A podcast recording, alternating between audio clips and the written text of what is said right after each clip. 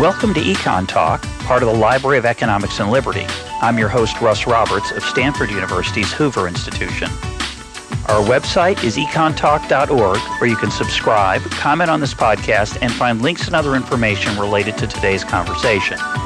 You'll also find our archives where you can listen to every episode we've ever done going back to 2006. Our email address is mail at econtalk.org. We'd love to hear from you. Today is November 19th, 2019, and my guest is computer scientist and author Melanie Mitchell. She is professor of computer science at Portland State University and external professor and co chair of the science board at the Santa Fe Institute. Her latest book and the subject of today's episode is Artificial Intelligence A Guide for Thinking Humans. Melanie, welcome to Econ Talk. Thanks for having me. So, this is a really superb overview of the history of artificial intelligence, which doesn't take up too much of the book, but it is in there, which is very nice. More importantly, it's an overview of the current level of the capabilities of AI. It teaches the reader how artificial intelligence is actually used in um, many of its applications today.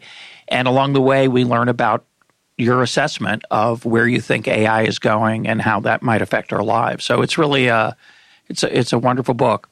I, I want to start off with a lecture that you referred to from from Douglas Hofstadter when he was at Google, and he uh, he at that point. when was that lecture roughly? Uh, I think it was around 2013 okay. or so. So he was worried about the progress that AI had made in chess and in music, two areas that he had underestimated. He confessed when he had written his uh, very influential book, uh, Gödel, Escher, and Bach. And he was terrified. He said that AI will make humans obsolete, will become relics, our children will be relics. And the part that was interesting about the story was two things. One, that Hofstadter felt that way. And second, that the engineers at Google that he was talking to were puzzled. Uh, so, talk about those two reactions and uh, what you make of them. Yeah. So, um, the engineers, the meeting was really featuring Doug Hofstadter. They were coming to see him and hear what he had to say about AI. A lot of the engineers at Google went into the field because they had read his book when they were in high school, like many of us. Uh, that was an extremely influential book in AI. He was really a hero of many people. But he got up and started talking about his fears about AI and his terror.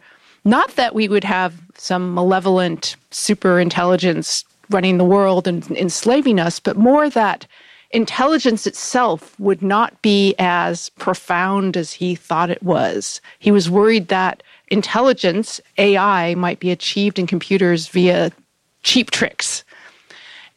And he, as you said, was very disturbed by how far AI had come, starting maybe with the uh, deep IBM's Deep Blue system, which beat Garry Kasparov at chess, and then progressing through Watson playing Jeopardy and self driving cars and speech recognition, all of that, everything. And it terrified him because AI was doing so well at these tasks.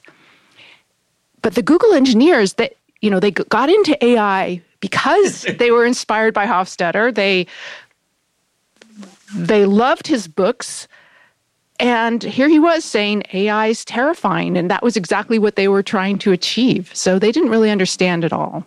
And it's a very deep question that I'm sure we'll maybe dance around and maybe go delve into, which is um, how should we feel about that? Is would it be a good thing or a bad thing if if computers could write music that was better than Mozart, better than Beethoven, if it could write poetry that made us cry and, and create movies that that excited us and inspired us, right? Is that, you know, like you said, the, the, that's what these engineers are trying to do. That's their job. And, and yet somehow, maybe it's because of age or a different temperament, uh, or sometimes it's a religious outlook. There's something disturbing to some people about that. Yeah, absolutely. I mean, what what we value most about ourselves as humans, sort of what makes us special, is our intelligence, our creativity, our ability to create music and literature and so on. So I I have mixed feelings about this. For one thing, I feel like I I got it. I I'm like those Google engineers. I got into AI because I was excited about the ideas in Gödel Escher Bach. I read it in college or just after college and uh, thought, I want to understand what intelligence is. That's the most fascinating question of all. So I actually went to work with Doug, Doug Hofstadter. I was a PhD student in his group. And back then, he wasn't afraid of AI because AI wasn't doing very well. It wasn't threatening. Although we kind of rejoiced in both the, the programs that we built, we, we rejoiced in both their creativity and their dumbness because their dumbness really showed kind of how challenging the problem was. Um, so I guess one of the reasons I wanted to write this book was to to make sense of what was going on because here was Doug Hofstadter, my former mentor, saying how terrified he was. That was very surprising to me. Here were the Google engineers saying, I think we're going to have human level intelligence within the next 30 years or so. And me thinking, what? How could that possibly be true? So I started looking into AI more broadly. You know, I'm I've been doing research in this field for, for decades, but all of, I'm in my own little silo of research, narrow research, and I started looking more broadly and trying to figure out exactly what was going on in the field. So that was really the impetus for writing this book. Yeah, there's a sentence at the beginning of the book I really related to, which was you confess that maybe you were too sanguine, too optimistic about the prospects of humanity in the future, and you decided you'd look into it. And a lot of what I do on this program is interview people, and I, have talked to Nick Bostrom, uh, Rodney Brooks, Gary Marcus, um, uh, Pedro Domingos, people who have differing views about where this future might go. And I'm trying to figure it out myself, and you're going to help me today, and, and your book helped me, and, and you'll help our listeners. At one extreme, let's put on the table uh, the idea of the singularity, which we've mentioned before, um, associated with Ray Kurzweil. So, what what is the? That's a depending on your perspective. It's an extreme view. Uh, for some, it's a beautiful thing. Others, it's a dark thing. But what is it? The idea of the singularity is that once AI reaches human level intelligence, that because it's it's a computer and it's you know computers are extremely fast and they can uh, process data huge amounts of data much faster than humans can and all of that that the ai will get smarter than humans very quickly. It'll be able to digest all of human knowledge and we'll be able to create even better ais or maybe you know it's uh, improve itself. I'm not exactly sure which but in this kind of cascading effect where it gets smarter and smarter and smarter. And as Kurzweil predicts, he predicts that by 2045, we'll have intelligences that are a billion times smarter than humans. Ha, only a billion. Yeah. He's, a, he's, so, he's so cautious. Right. You know, I think most people who are actually serious AI researchers roll their eyes when they hear about that kind of thing, and they say, you know, first of all, it, Kurzweil's reasoning all has to do with his idea of exponential growth. Um, that you know we have Moore's law, which says that computers are getting exponentially smaller and exponentially more powerful. But for one thing, software does not show an exponential trend in any way that you want and software is is is is where AI is sort of at right now. And also, it's not clear that exponential that we we do have exponential trends anymore in these hardware areas. And when he says a billion times smarter than humans, he he's implying that there's some kind of intelligence metric that can be multiplied by a billion. And intelligence to me is not just a single thing that yeah, it's not a scalar, uh, yeah. a, a one dimensional digit. Uh, you do have to give him credit. He, at least he didn't use decimal points. He didn't say it'll be a billion three hundred seventy two thousand six hundred forty three point six times bigger than than human intelligence, which would be really offensive. But yeah, well, he's I'm sure he's not done forecasting yet. so I think most people look at who know anything about AI look at the the, the st- current state of AI and say that this idea of the singularity is is nonsense, to put it bluntly. Um, but there are people who who uh, believe it, or or there's you know people who believe in slightly less inflammatory versions that we're really getting closer and closer to human level AI, whatever we mean by that, and that will be there um, within the next twenty to thirty years. Uh, the people that I talk to in AI don't don't believe that but I know that the field is kind of split. And as you said, you mentioned Bostrom, you mentioned um, Gary Marcus, you mentioned Rod Brooks, Pedro Domingos. And it's strange when you when you talk to all these different people, they have vastly different views, not only of where the field is going, but actually where the field is right now. And we're going to talk about that. I mean, um, I, why don't we start with that? I, as a as a background observation, though, that I your book doesn't literally delve into this, but it made me think about it. It, it's, a, I think, a crucial point. Um, I think there's a fundamental misunderstanding of what knowledge is. Uh, I want to I'm going to put two types of knowledge on the table and see what, what you think of this um, distinction. So if I ask Siri, which I have to be careful because don't mention I'm that in, name. I'm in airplane mode on my phone right now, but I've noticed sometimes even in airplane mode she she's responsive. I don't want to interrupt the ta- the um, flow here, but if I ask her how tall is the Eiffel Tower, or what's the capital of Brazil, or how many home runs did um, Stan Musial hit in 1962, she's fantastic at that, and it's instant. And I, she's probably almost never wrong. Um, I don't know what she does about some facts that are slightly ambiguous, but most facts are just facts. If you ask her, I haven't asked her this, but if I did, um, if I asked her, uh, does the minimum wage reduce employment?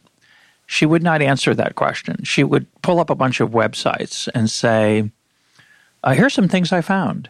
Because it's not a yes or no question. It's not something you can have. You can have an understanding of it, but you can't have knowledge of the kind like the height of the Eiffel Tower. And I think, uh, I, you know, just one crude way to make the distinction is data versus wisdom. Um, the idea that a smart machine could cure poverty, that the problem with our attempts to cure poverty is we're not smart enough, I think is a fundamental misunderstanding of what the nature of poverty is. It is not something that is uh, amenable to intelligence. It requires something much more complicated. It's what uh, Robin, I think it's Hogarth, uh, I learned from David Epstein in his uh, book Range and in our interview. It's a wicked problem. It's not a kind problem. It's got too too much complexity around it to be. There's too many trade offs. There's too much uncertainty. So I, I just think that when people talk about the singularity, that that machines will cure all disease and cure poverty and we'll have every we'll live forever and ha- be incredibly happy because they'll know what happiness is too. As if that's somehow a knowledge problem. I think it's just a fundamental misunderstanding. What do you think of that? Well i agree with you. I mean th- you're talking about problems that even humans can't solve. So that's even one step ahead of what i'm thinking about because i'm th- i'm thinking about problems that humans can solve but machine because they have knowledge let's say but machines can't solve because data is not knowledge. So, one example is if I'm driving and I see something ahead of me in the road, how do I decide whether I should stop for it or not? You know, if it's a, let's say it's a floating paper bag or uh, a, a herd of ducks, or a, a, flock of ducks, I guess, um, or uh, a, a, cardboard box, or a child's um, Lego set, or you know, no, whatever it is. It's I have knowledge about those things. I know how they interact in the world. I know what would happen if my car crashed into them. I have Uh, the ability to predict the future, the likely future, just of these very mundane kinds of things. I'm not even talking about poverty, yeah. happiness, etc. but one of the problems with AI is that it doesn't have that broad knowledge of the world. And I learned in writing this book about self-driving cars that one of the problems they have is what should they stop for? And the biggest source of accidents in self-driving cars, you know, the experimental ones that are driving around, are people rear-ending them. And the reason for that is that they stop unexpectedly. They slam on the brakes because they think there's something there that they should stop for that no human would stop for. So they're unpredictable. So of course the human's at fault. You know, you're not supposed to follow that close and right. but people do, you know, people expect cars to drive in a certain way and these self-driving cars don't have enough common sense, if you will. They don't have enough knowledge in the sense we're talking about to um, know what to do in uh, these kinds of situations that are different from, say, what they've been explicitly trained on. You have an example. You have a couple examples in the book. Uh, we'll go into one of them. I love. It's a photograph. It's a soldier returning. Oh, I, I don't know what it is exactly. Right. That's what's beautiful about it. It's just a photograph. Next to the sol- soldier's down on one knee. Uh, she's got her hair tied back. So at first you don't might you might not notice that it's a woman, but it is a woman. She's in camo gear, but when I showed it to my wife, it was a little dark in the room, and she thought it was a dress. Um, but it's it's camouflage gear, so she's clearly a, she has a big military backpack on. She's clearly a soldier. Uh, she's stooping down to pet a dog. She has a lot of emotion on her face, to my eye, but it's a little hard to read that emotion. It's not there aren't tears. There's not. It's not obvious. She's in profile, so it's a little hard to see it, but I immediately see emotion, whether it's there or not. The dog, you can see its tail is blurry. So the, the, the dog's wagging its tail, and next to the two of them is a balloon that says welcome home. So as you point out, we immediately see that, oh, soldier coming back from war or back from duty, seeing her dog. And it's an emotional, we make an immediate emotional connection. How does the computer see it at today's level of AI?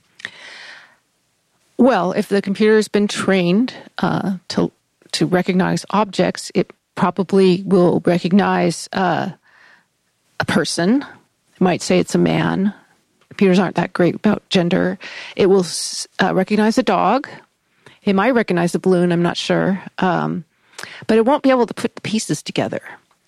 It certainly is not anywhere near where humans are at recognizing like emotions or um, the dog wagging its tail kind of oh, it won't be able to p- put together the kind of story we put together when we're looking at visual data or hearing about something in, you know from a from a written story because it doesn't have that world knowledge or that um, uh, wisdom, if you will, about how the world works. So, what I learned from your book, uh, we'll try to get into it because it's uh, it's a little hard to do on a podcast without visuals, but the way that a computer could learn, I'm going to put learn in quotes, we'll come back to that too, but the way a computer could learn about that is it would look at a lot of photographs of faces uh, in that similar setting. Look for things around the shape of the mouth of the person returning, maybe the eyebrows, um, maybe tears or other things, and then associate that with photographs that humans have labeled as sad, longing. Uh, we can imagine a bunch of adjectives, so that eventually it could learn that the right way to caption that photo, which is currently at the current level, is more like a man and a dog, or maybe a soldier and a dog, or maybe a woman soldier and a dog, to something more human as a description, which would be soldier returns home and and re-encounters uh, something that she loves and misses.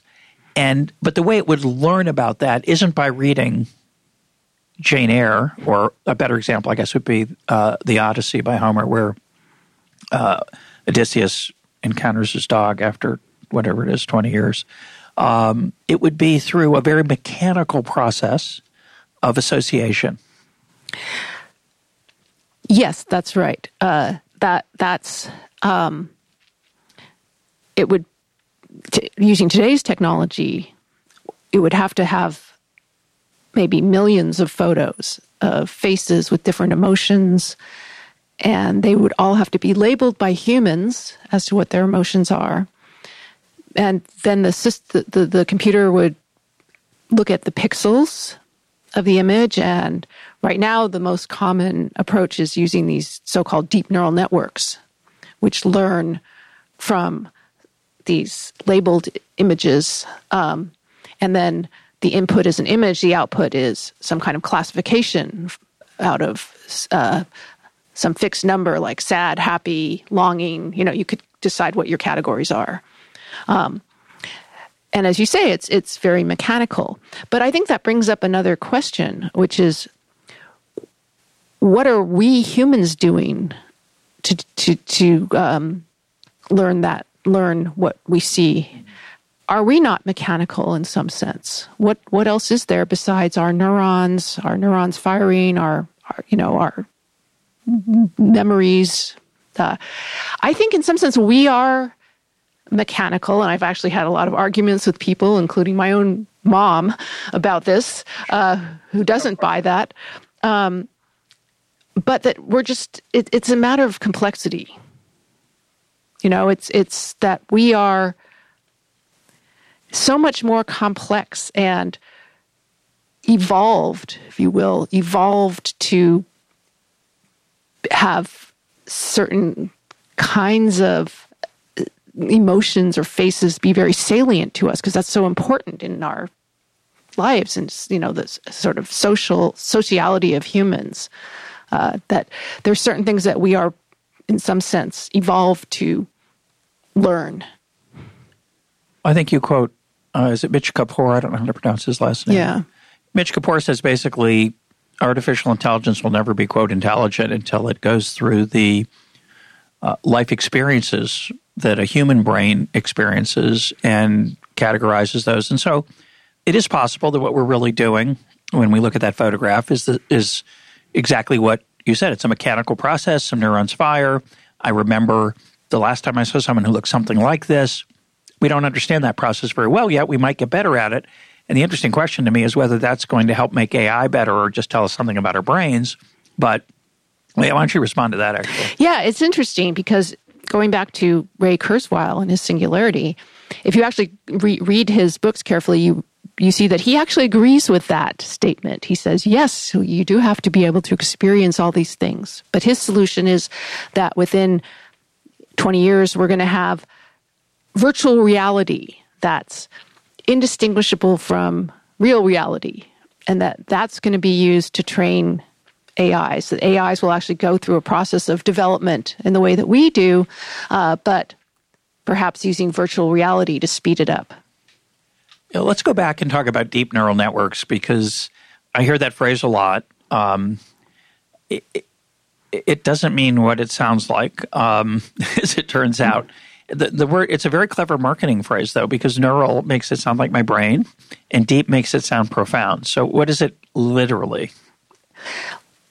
So a neural network is um, a computer program that's inspired by the brain, particularly most neural networks these days are were inspired by the way the visual system works, where the visual system gets input, you know, light falls on your retina and then is processed in the brain through a series of layers of neurons. So the visual system is layered in a hierarchical way.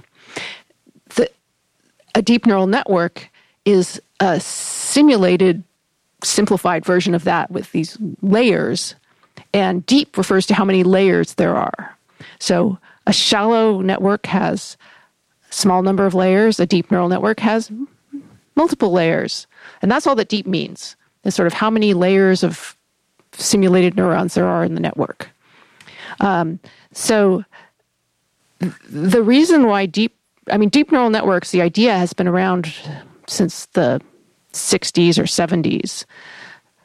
And people were experimenting with these things for a long time, but people never had enough data to train them. Uh, and they never had enough compute power to make that training possible.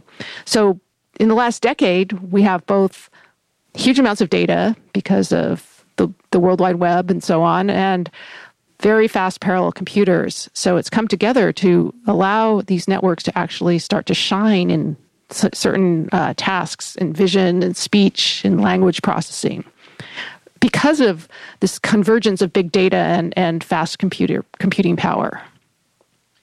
So, using that, and let's talk about the examples like um, uh, re- recognizing handwriting or recognizing um, uh, objects and, and, identifying them correctly in a broad sense, like dog versus cat. Um, one of the ways that happened was people had, as you say, access to lots of photographs all of a sudden through Flickr or Google Photos or other databases of photos. But then we had to get them labeled so that the neural network could practice, learn when it made a mistake, and go back and reweight. Basically, fundamentally, what that the so-called learning that goes on is it's it's reweighting the um, the, the the connections between the simulated neurons that that given a certain shape of darkness of a pixel, it decides that that was more likely to make it a dog rather than a cat in this in this particular region, right? And so uh, that required a lot of those millions of photographs to be labeled, and that was done through. A lot of that was done through Amazon's uh, Mechanical Turk, which is something I had heard of but I didn't know about. So, explain what that is and how that played a role because it's really an amazing thing, yeah. bizarro thing. yeah. So Amazon uh, created this web-based platform where people who had some job they needed to be done that couldn't be easily automated were, were able to hire people online to do these jobs. Like, here's a photograph. Tell me, is it a dog or a cat? I'll give you a penny for that.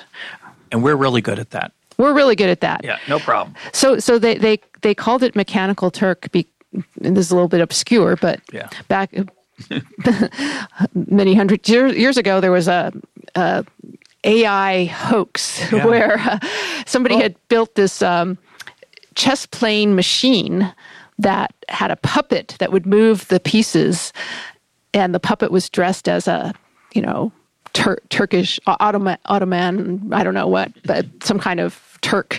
Uh, and so Amazon, and it was actually a person inside, hiding inside. So it was a hoax. So this is Amazon. Some some genius at Amazon came up with this analogy, which says, okay, we have things, people that are doing these tasks that are too hard for AI, and we're paying the, you know, anybody can hire them. You can pay small amounts of money for simple tasks. And they call it artificial artificial intelligence because it's it's humans right? Yeah, yeah. and this platform has grown. It's huge now. And in fact researchers use it all the time for getting people to label data getting people to be in psychology experiments or social science experiments uh, all kinds of different tasks. So, you know, this, the, this idea that AI is going to put people out of a job is a li- actually a little more complicated because AI now, or the lack of thereof, has created this huge set of very low paying jobs for people who on this on this platform.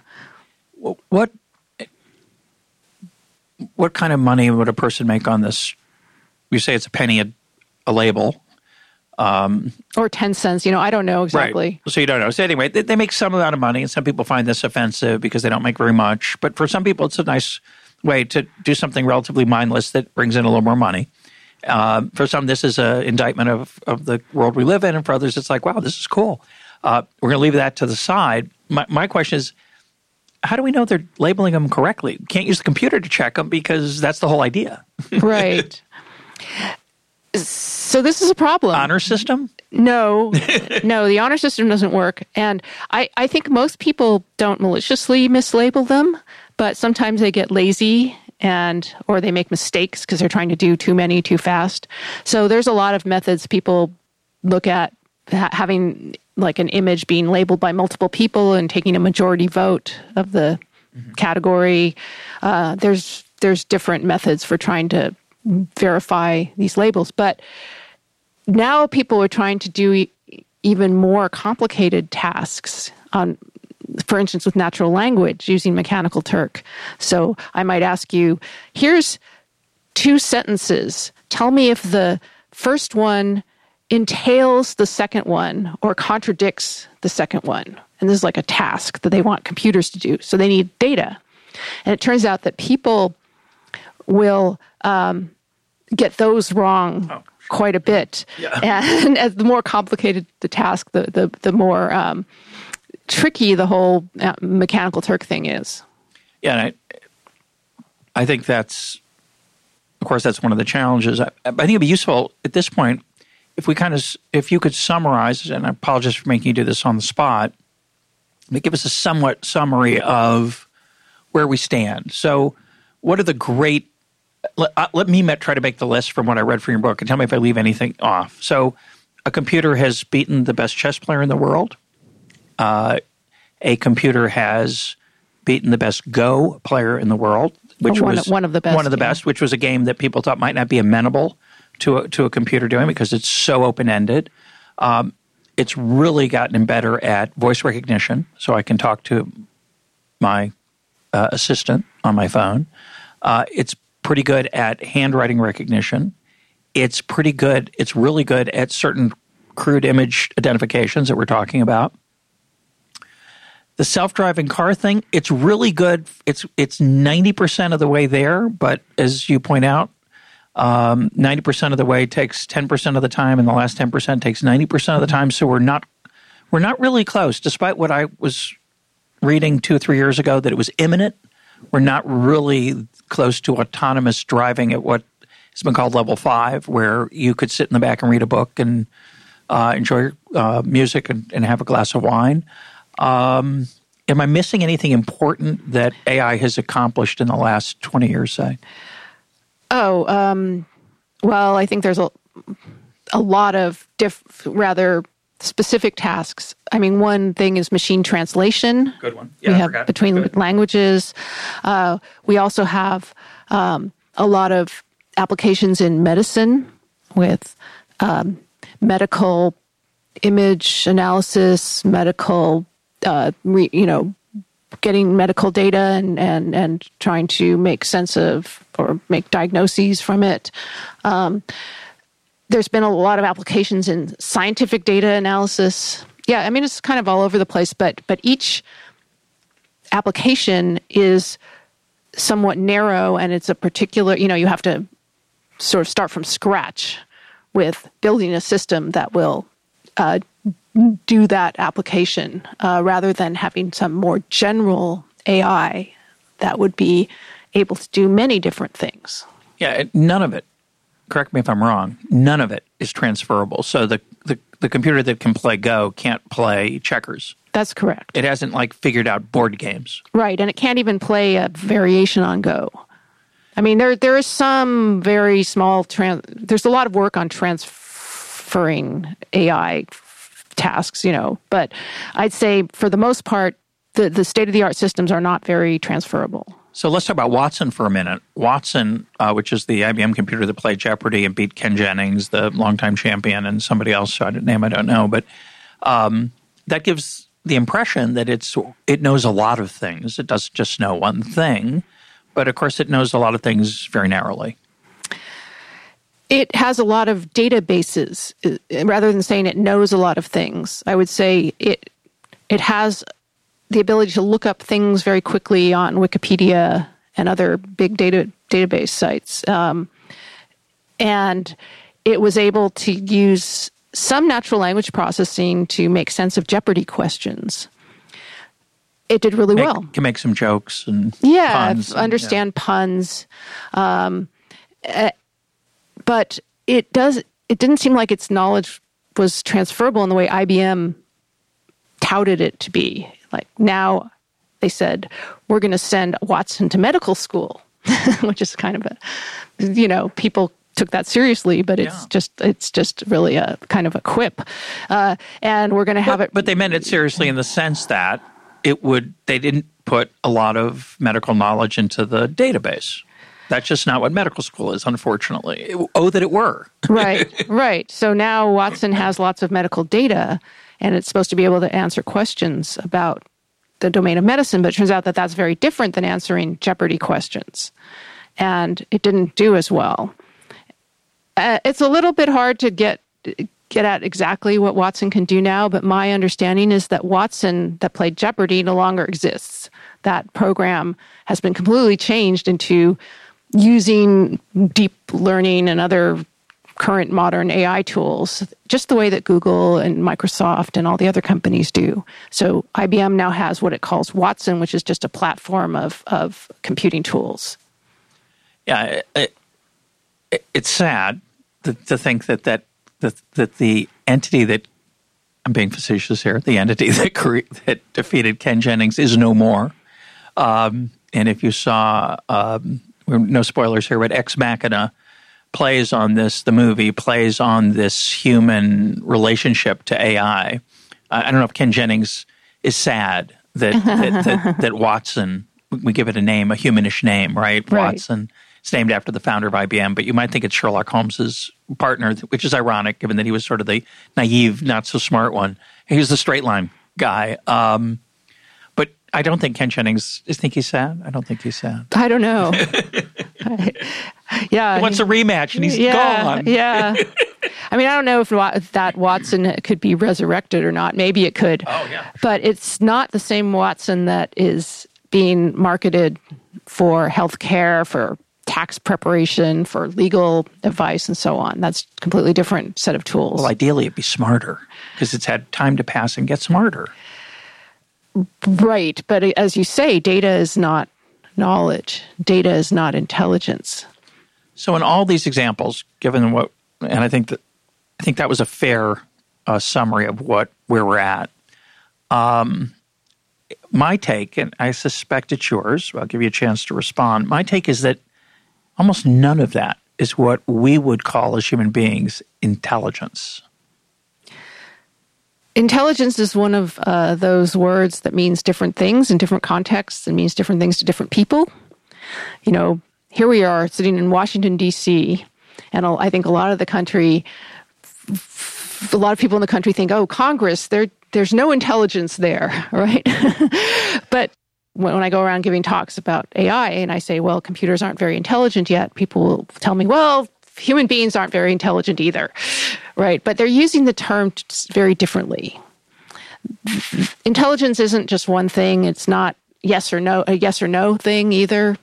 And I think one of the problems is we don't have a good sense of what intelligence is. We don't understand our own intelligence very well. Our state of understanding the brain is is is still quite limited. Our understanding of human psychology is still rather limited. And I think intelligence is one of those terms that's kind of a placeholder for things we don't understand yet. It's kind of a phenomenon that we kind of have a general idea of what it is, but we don't know specifically. And it's just waiting for more scientific advances to replace it with something more useful. I think it was Rodney Brooks here on the program quoted, I think it's Marvin Minsky saying that there are these things called suitcase words, and intelligence would be one of those things. We put some things in that suitcase when it's convenient. If it's not, we take it out. Um, but I guess what I had in mind is this idea of transference or uh, connection, what I think of as, as human, or better yet, something beyond what was programmed into it. That would be even a narrower, straightforward thing. As far as I can tell from what your overview of the field is in your book, computers can't teach themselves anything except what they've been programmed to learn. They can't go, quote, to learn, programmed to input, transfer, translate an input into an output. They can't then add something to it. That would be one measure of intelligence. Or at least I think it's a measure of intelligence. Right. So, um, yeah, I mean, it's tricky to talk about this because, because of course, if I train a, a computer program to recognize dogs in images, they can recognize dogs in images that I've never shown them.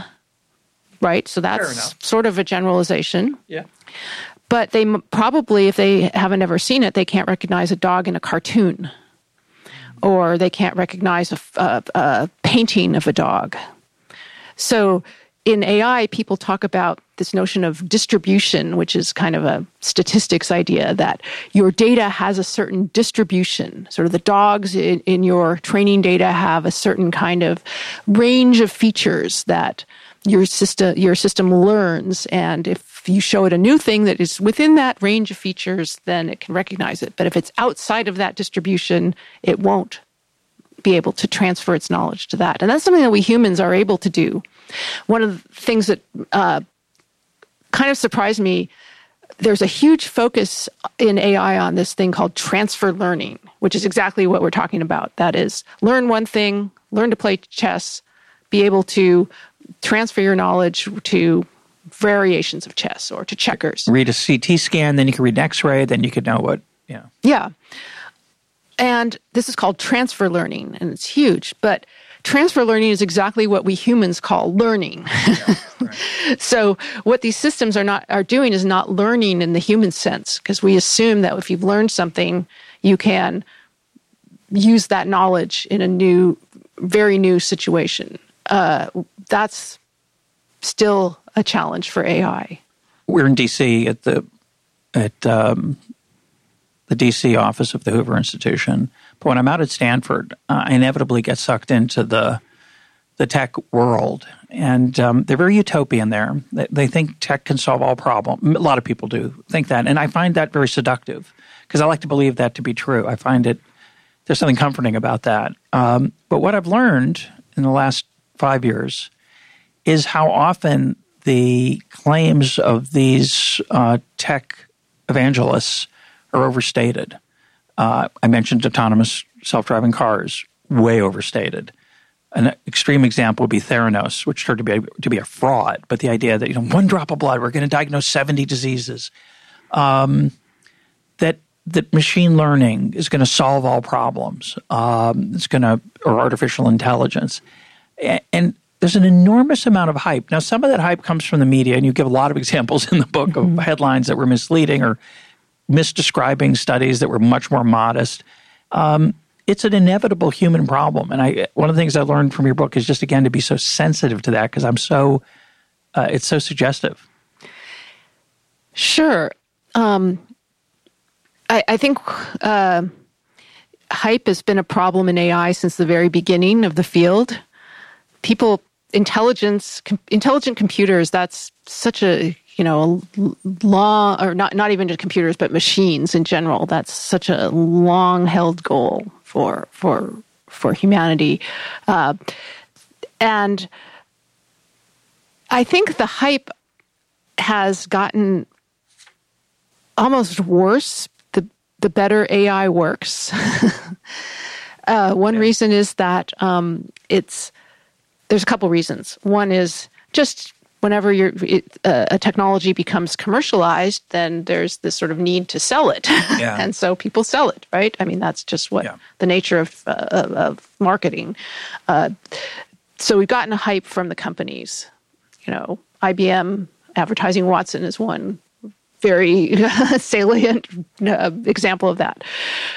But also, um, I think people often, when we see an intelligence, an AI system like Siri, for example, we tend to anthropomorphize it. It has a name, it has a voice, it almost has a personality. You know, we tend to give it more credit than it actually deserves for thinking or being intelligent or understanding. And that's a very human uh, reaction. And that's also led to some of the hype, I think, is people actually believing in what they say about the intelligence. Yeah, I gave my parents an Alexa to help them listen to music, which was a great decision. It, it beat all my, the other solutions my brother and sister and I tried to come up with for them. But um, it's like they have a you know a boarder in their house. They're very close to her. Yeah. they, they, they, you know, and they'll say things like, "I couldn't believe it." Alexa knew about. yeah, I, I mean, you saw we saw this back in the '60s when Joseph Weizenbaum created Eliza, which was a psychotherapist chatbot essentially. Yeah. and it was the most simple program. It had a few templates. It it it's you know it had some keywords. It was supposed to be a particular kind of th- psychotherapist. So if you said something about your mother it would say tell me more about your mother. And it had little templates like that. Yeah. uh, and people wanted to talk to it. People wanted to tell it their deepest secrets they really believe that here's finally something that somebody that understands me and is willing to listen to me and really listen to me. Because it would take what you said and like play it back and say and tell me more about that. And what do you think about that? And how do you feel about that? And weizenbaum was horrified. And in fact that he became an activist an anti-ai activist because of the way that people interacted with with this program. So one of the challenges of of um, the depth of these neural networks and other techniques is that there's a certain black box aspect to some of the knowledge that comes out of these systems, answers that come out of these systems. You know, some of those, sometimes we might not care. We just want the answer. We just want to know whether it's a tumor that's benign or malignant, and or whether there's a tumor at all, and how it got to it. We don't need to understand, but a lot of people are very troubled by this. Uh, one obvious example that you discuss in the book is uh, bias that's built into AI answers because the data that the AI has been learning on is biased because it comes from a set of human sources, whether it's those people categorizing the photos or just human language. Um, there's a lot of issues about sexism in particular that I've that I've seen, and there's a hope we can debias some of this stuff. Um, what's your feeling whether we should be concerned about that, and is there is there going to be ways around that to help people understand? Like you know, we talked about this with um, uh, Catherine O'Neil uh, in our episode with her. You know, issues of you know sentencing people to jail. This is not like oh, I want to know the height of the Eiffel Tower. It's um, it's very serious stuff. The idea of explainability is very tricky in AI. There's almost a inverse relationship between the the the success of a system and its explainability, at least with these deep neural networks. The deeper and that is like the more layers, the more neurons, the more connections in these networks, the better they tend to do because they're able to model the data more successfully. But then it's hard to figure out what they did. You know, you have millions of of weights or billions even now, and no high level insight into why the machine's making the decisions it does. So that's a big problem. And a lot of people are working on ways to make the machines more explainable or uh, kind of uh, almost virtual microscopes that can have you go in and or, or, you might you know if you want to make an analogy with neuroscience little probes that can go in and figure out what the what this artificial brain is doing. But it's it's certainly an unsolved problem, and and and I think there's also a problem like what is an explanation? What counts as an explanation? There's a philosophical problem, yeah. you know, but but it's also very real. So, for instance. Um, the European Union has this GDPR uh, law on data, and one of the one of the parts of the law is that that algorithms that make decisions that affect people's lives have to be able to explain their decision making. But what does that mean exactly? Does it mean like I have to tell you all the values of the weights? Is that an explanation? Well, no, of course not. No human understands that. But explanation is kind of subject, subjective. It depends like what the goal is and what who I'm explaining it to and so on. So that's I think a very unsolved issue. Well, it's interesting. I never thought about it, but of course, human beings can't explain why they do what they do. They lie. We lie we fool ourselves, we self deceive, right? The idea of saying, no, I know why I gave you this gift, paid this compliment, shunned you. Um, you know, there's a thousand reasons. And um, I don't know if we'll ever understand that about ourselves, uh, but we could understand something about, like you say, the data, the weights of the mechanical system. You know, I, I, a lot of people have said, well, humans can't explain their thinking either, so why should we make AI explain its thinking? But I think that's actually a false argument because humans can explain their thinking. They're, they're, we definitely aren't perfect at it, but we certainly have, you know, when a judge makes a ruling, they don't just say yes or no, but they write a, a long explanation for their ruling. They talk about how they took into account all the, diff- the evidence and all of that. Um, and when something really matters, like if I say I'm going to sentence you to 20 years in prison because this algorithm said I should, yeah. I think there there must be a way to, or there has to be required to be a way to explain what evidence is taking into account. Well, I think the challenge you, know, you mentioned Washington D.C. and the if I was uncharitable, I'd call it a sausage factory. Um, you know, government creating legislation we don't literally get to see all of it, but we get to see quite a bit of it now. We get to see votes. That's a start, uh, which would be like the weights. Um, but we understand those weights. We understand that this person voted for that and is accountable at the ballot box. The AI is not accountable in the same way, and so it's. I think it's the need for transparency there, and what transparency would mean is something we're going to have to talk about. Yeah, figure out. I don't. It's absolutely. Uh, it's on everyone's mind, but it, again, like like all the other things, it's not a solved problem yet. Some of it, though, and you're you're suggesting may not be solvable it, at the using the current techniques that would in a way that would be uh, amenable to evaluating whether it's quote fair or whether it's biased or those kind of issues. Yeah, I think that's right. Um, you know, I it, it, it's it's how to say this. Uh, it the whole issue of bias is, is now very worrying a lot of people. And our world is biased. We know that. And therefore, the data that we produce and that we train the machines on is biased. It, it goes very deep. Machines, so for example, facial recognition is performs uh, worse on uh, dark darker skin than lighter skin, and that's partially because of the biased data that's given, but also I found out that it's cameras themselves the electronics and cameras are tuned better for lighter skin than for darker skin. So that's you know, it's really going to be hard to debias algorithms with a biased society that, that where it's so deep and so almost invisible. I'm going to take one more example from the book that I just loved, um, and we'll talk in a minute about how thinking about AI helps you with thinking about human beings. It was one of the examples that did that for me. You say it's time for a story, and the story is called The Restaurant. It's a very, it's a very short story. I'm going to read it. A man went into a restaurant and ordered a hamburger, cooked rare. When it arrived, it was burned to a crisp. The waitress stopped by the man's table. Is the burger okay? She asked.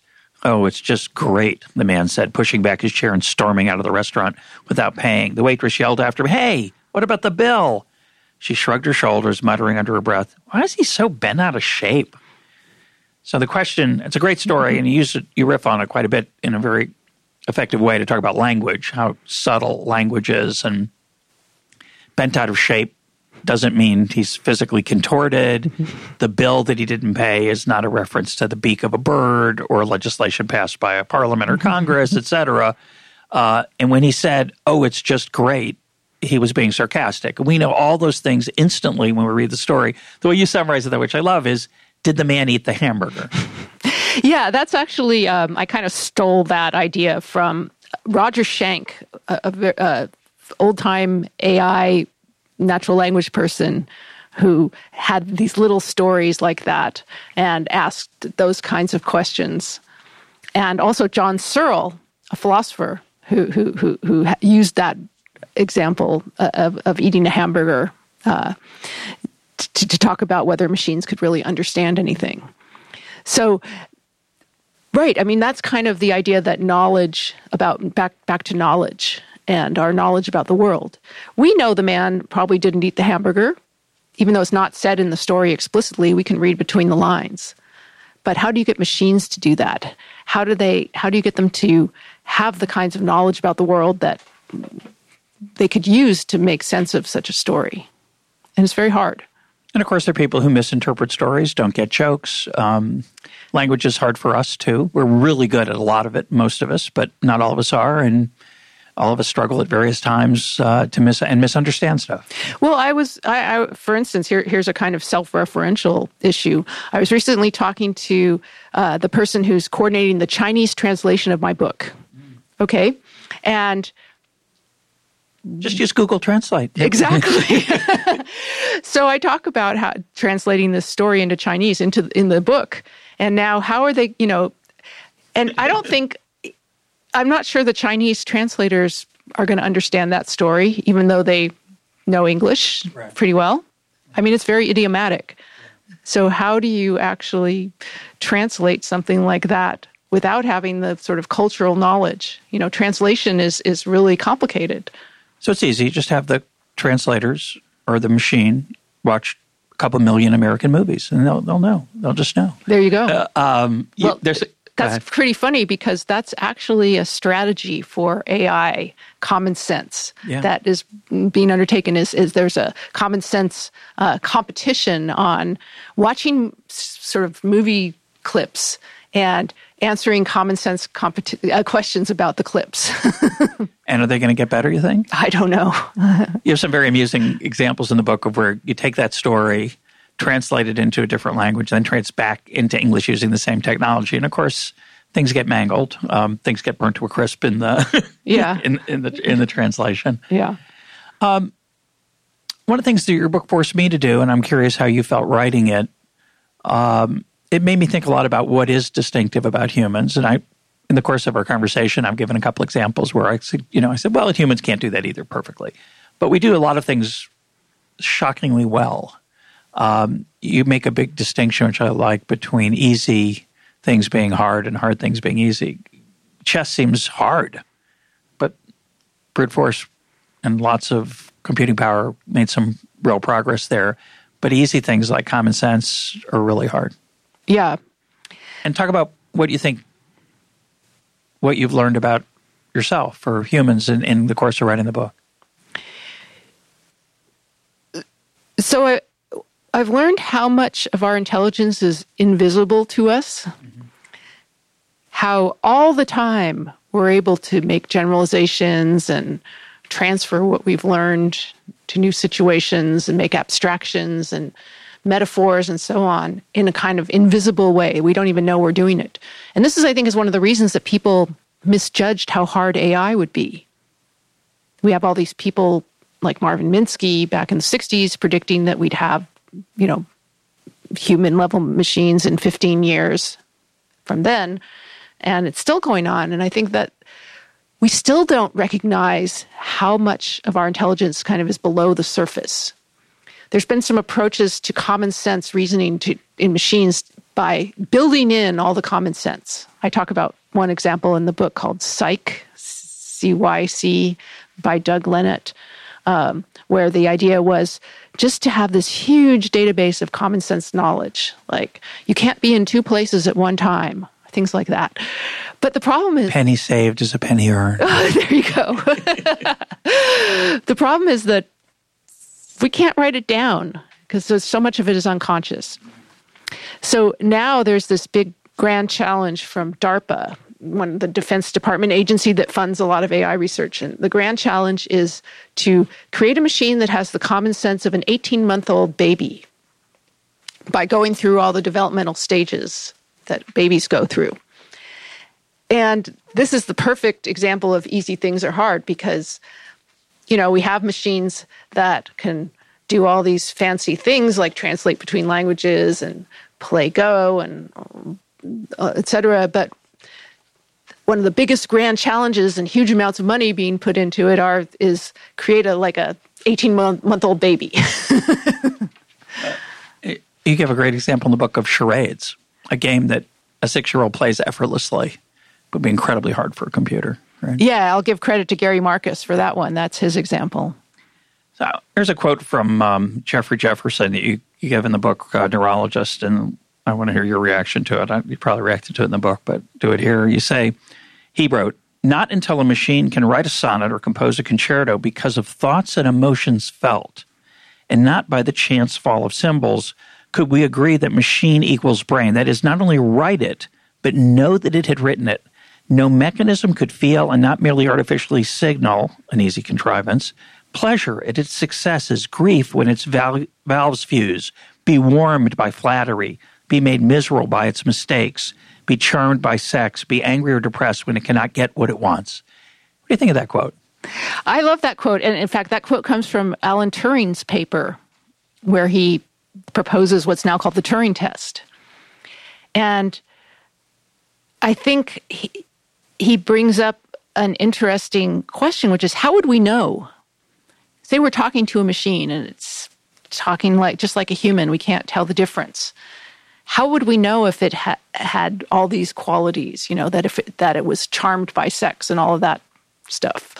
Uh, it's really difficult. How do I even know that you, you know, right. have gone through all these experiences or that have an inner life? Right. I don't. don't. It's the same old question. So that's yeah. sort of the the Turing test kind of tries to get around that, but it turns out to be a little too easy for because of our human propensity to anthropomorphize, it becomes too easy to pass the Turing test. Yeah, my example is uh, the robot that is a vacuum cleaner, but regrets it never w- was a self-driving car. I, I don't, right? That that would be a human. We would call that a human experience. Of course, one argument would be: is are emotions relevant at all? Right? Some would say it has nothing to do with it. Right. I think. I think emotions are fundamental to thought. That's my opinion, but I don't think we know enough to to say. You know, there, there's this idea kind of a classic trope in philosophy of mind of the brain in the vat.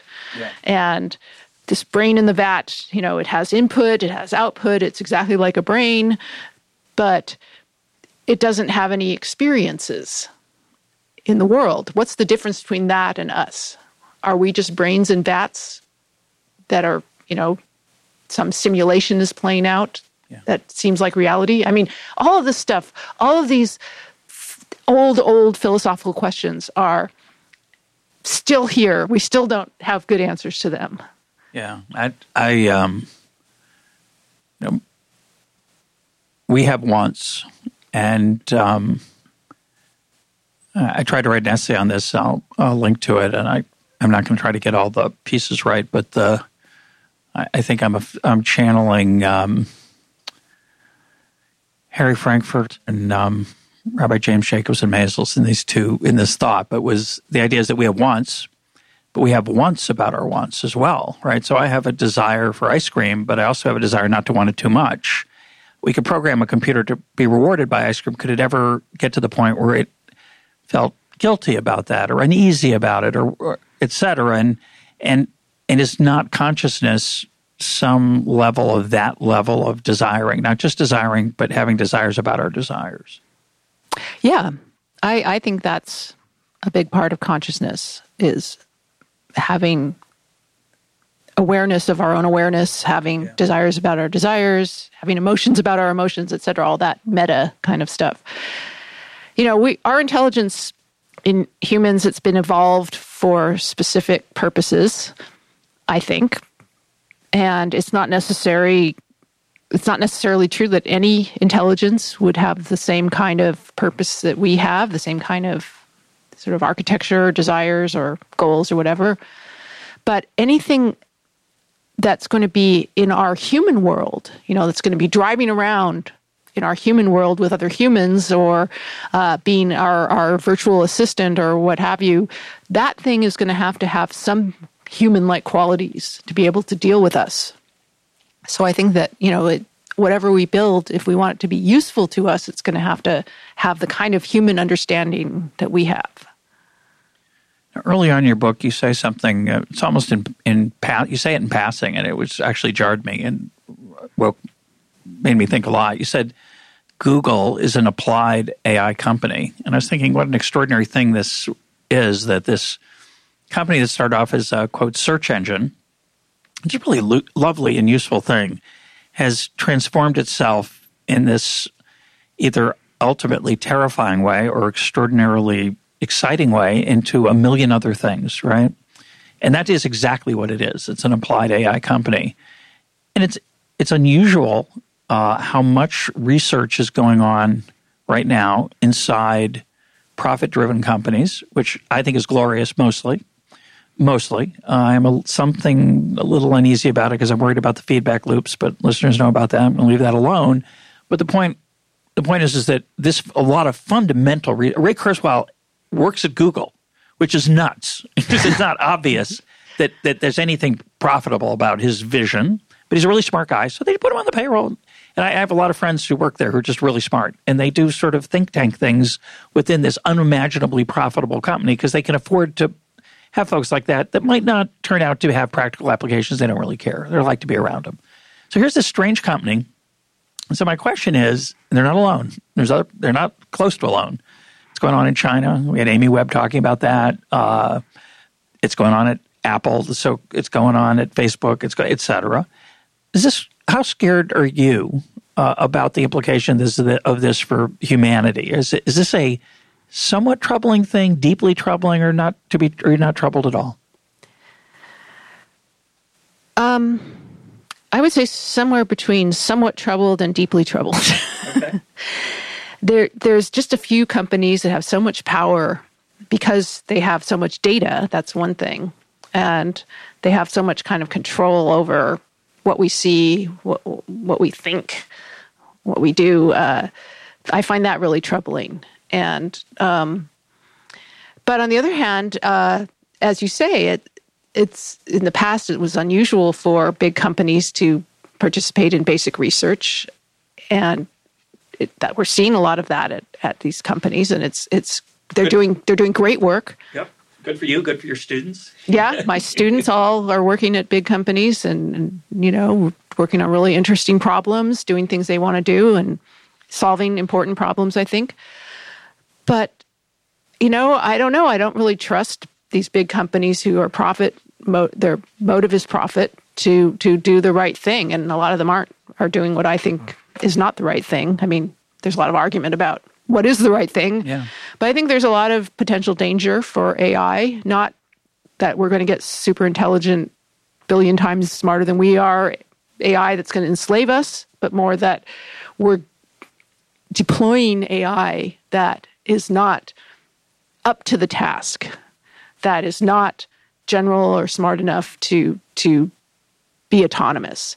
So Pedro Domingos, who I think you said you interviewed, had a great quote that I put in the book, which is that it's not that AI is too smart and going to take over the world. It's that it's too dumb and it's already taken over the world. And I totally agree with that. You give the example, it's really chilling of two photographs. You look at them to the human, and literally to the human eye, not just like, oh, there's a, there's a hidden thing that you have to look for a while to see it. You can't see anything at first glance for sure, maybe many glances, it looks like the same photograph, but a handful of pixels have been altered, and the the algorithm misidentifies the photograph radically. It calls the school bus an ostrich. Say, yeah. Um, the opportunity for human beings to use AI maliciously, malevolently, forget the kind of bias issues we talked about that are that are worrisome and troubling, but the opportunity for people to deliberately steer things in ways that would be destructive. I worry a lot about the next presidential election and the one after that, where the ability to create video and photographs that will be indistinguishable from uh, other actual news footage is going to be hard to resist for folks, both the creators and the viewers. Right. So there's so you're talking about a couple of things there. One is the the sort of deep fake or or fake media like videos and, and even language now. We have these language generators that are, are quite convincing. Um, and how to detect that something's real or fake. That's that's going to be harder and harder.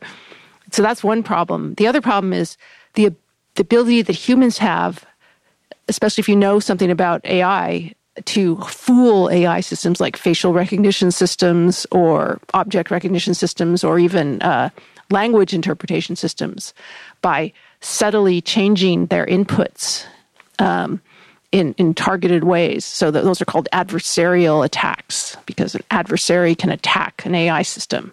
And people have shown that it's actually not that hard to do. So the systems are not reliable in that sense if humans are out to get them. Uh, on the and the, the, other thing you're talking about is you know the systems are can fool us, so yeah. it kind of goes both ways. Uh, so yeah, I think that the potential for malicious uh, uses of, of AI systems is the thing that Hofstadter should be terrified about, uh, not that AI systems are going to take away our humanity. Know, a lot of people, I think it's absurd, and I find it almost offensive. They say things like, "Well, we just need to teach AI researchers more ethics." You know, make them make them take a course in ethics so that they'll know, you know, about the right thing to do. That strikes me as the wrong way to solve this problem. Yeah, wrong in so many ways. For one thing, whose ethics? For another thing, ethics is a very complex conceptual uh, thing, and c- computers have no concepts. They don't have the, the you know, understanding ethics and being ethical is maybe equivalent to being intelligent in a way. Yeah. I don't think that you can have learn ethics on the side uh, as the same time you're learning like self-driving you're learning how to drive on a highway but i was thinking more about your students that, that when you teach them you should make sure that they know to do the right oh, thing right, you know the yeah. this sort of google do know do know do no um, do no evil. And there's a billboard now in, in on the um, 101 in the Bay Area, which I love. It it has the Google slogan "Do no evil." And um, they've they've crossed out the word "do." It says no. I'm not, I'm not, quoting the slogan right. What's the Google slogan? Don't be evil. Don't be evil. Don't be evil. As if that's enough. Just tell them. Explain it to them. That's bad to be evil. And of course, that's not enough. Right. but the the billboard actually they've crossed out the word um, "don't" and put "can't." Can't be evil, and that strikes me. And it's obviously an ad for some piece of software or project that is going to put some kind of ethics built into it rather than just relying on the good natured training of the of the programmers. Um, yeah. Uh, now in computer science, in academic computer science, um, to be accredited as a computer science program, you have to author uh, offer an ethics class, and it's required. So, oh, phew. now we don't have to be worried anymore. Right. So I don't think that's going to solve many problems that it's more of a, a systemic issue uh, about how our society is organized. Yeah. So, three of the smartest people in the world, at least on paper, um, Stephen Hawking, Elon Musk, and Nick Bostrom, guest on this program, are, are worried about some aspect of AI run amok. Your book and all of our conversations so far suggest that either they're just simply wrong or it's so far away in the future it's the not the thing we need to be worried about. How would you react to their level of anxiety? Uh, probably both both of those things. Uh, I think even though they're smartest people in the world, probably a lot smarter than I am, uh, they don't understand intelligence. And I don't claim that I understand intelligence either. So maybe I'm wrong. But I think that the the the idea that they have is that you can have um, sort of super intelligent AI that is just missing. All it's missing is the the sort of um, alignment, as they call it, with our values. And so, what we need to do is make sure that it's aligned with our values, as if that the the alignment with values is just this malleable switch that you can turn on and off, or you know the system could kind of learn about values, rather than super, thinking that an intelligent system is actually a very complicated thing that sort of develops in a society in a culture that isn't just sort of created de novo. Um, and would develop values through being embedded in, in a culture. I mean, that's kind of my view. And I think that they have a too simplified idea of intelligence. Uh, I wrote a, a, New York Times op-ed about this recently, and I was in there. I quoted um, from Stuart Russell, uh, who, who who's uh, wrote a book called "Human Compatible" about aligning AI ethics with ours or values, and and he said, well, what if we had a super intelligent AI and we we charged it with the problem of solving climate change, and it decided that the best way to reduce carbon would be to kill off all the humans. Okay, so the idea there is that we have a super intelligent AI. It's super intelligent, but at the same time, it it doesn't figure out that human life is something we might want to preserve. Uh, that just seems crazy to me, and it just seems like a, a misconstrual of the word intelligent. Let's close and talk about the anthropology of your field. I'm an outsider. You know, I like talking to you. I like talking to people in the field. It's clearly an important thing. It's in, it's growing. You know, for all of the pessimism that that I've talked about, that I've got out of your book, it's still it's an incredible human achievement what we've been able to do with AI to date. So I, I certainly don't want to denigrate that. Um, I think it's most of what it does is wonderful. Uh, but in your field, my perception, so tell me if I'm right or wrong, is that there's this sort of bifurcation between these um, optimists and maybe you call them realists or pessimists. I don't know about what what what's potentially going to happen and skeptics, when. Skeptics. Maybe. Okay, so give me a little bit of the lay of that land and and what kind of reaction your book's getting because of that and. Um. Yeah, I think there is kind of a a split, um, and it's a little more nuanced than that. I, I think most people in AI would agree that we're pretty far from what we might call human level AI, but disagree on what that actually is. Right? What is human level intelligence? That's you know a big big question, and also disagree on like what should the field be aiming towards? Should it be aiming towards some general, you know, AGI, artificial general intelligence, or should it be focusing more on narrow, the kinds of narrow AI we have now, and also just how to get there? Uh, should we? There, there's this big fight that's been going on for at least the last 40 years, probably about innateness versus learning. So it's kind of like the nature versus nurture debate. How much should we build into an AI system in terms of programming in knowledge versus how much should we let it learn on its own? And there's problems with each approach, but that's, you know, that debate just goes on and on. So I think the field is quite diverse in people's opinions. There's been some attempts to survey people in the field as to like when are we going to have human level AI, and the, the, the, it's just like a uniform distribution essentially. Yeah, whatever that means. Uh, you know, Yeah. uh, what I love about this conversation is I, I now know that that's not even a meaningful question, and that that survey is just a, a clickbait Yeah. opportunity for somebody. That's right. That's right. We just don't have a clue. So, to me, what's exciting about AI is the insight that it can give to us about our own intelligence and about sort of the nature of intelligence in general. So, I get as excited by the failures as I do by the successes because that I think they we can learn something from maybe even more learn more from the failures than we do from the successes. I I love being able to um, talk to my phone and have it transcribe what I say. I I love getting into you know my car and having it figure out a route for me to take. There's a lot of things that I really uh, I use Google Translate. Now, Douglas Hofstadter, I hope he's not listening to this because if he is, he'd be furious at me because he hates all these things. But uh, I benefit a lot by AI, and I think a lot of people do. And there's a potential to benefit even more. But there's also all these trade offs and risks. So it's like any other technology that's very successful. You know, I think of like genetic engineering.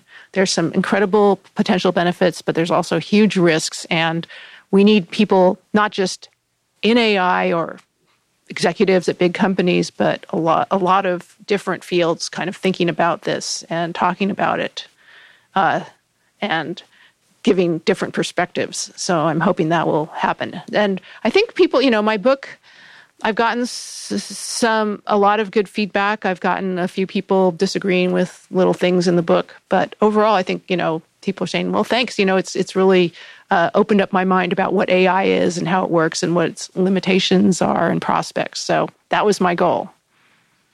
My guest today has been Melanie Mitchell. Her book is Artificial Intelligence. Melanie, thanks for being part of Econ Talk. Thanks so much.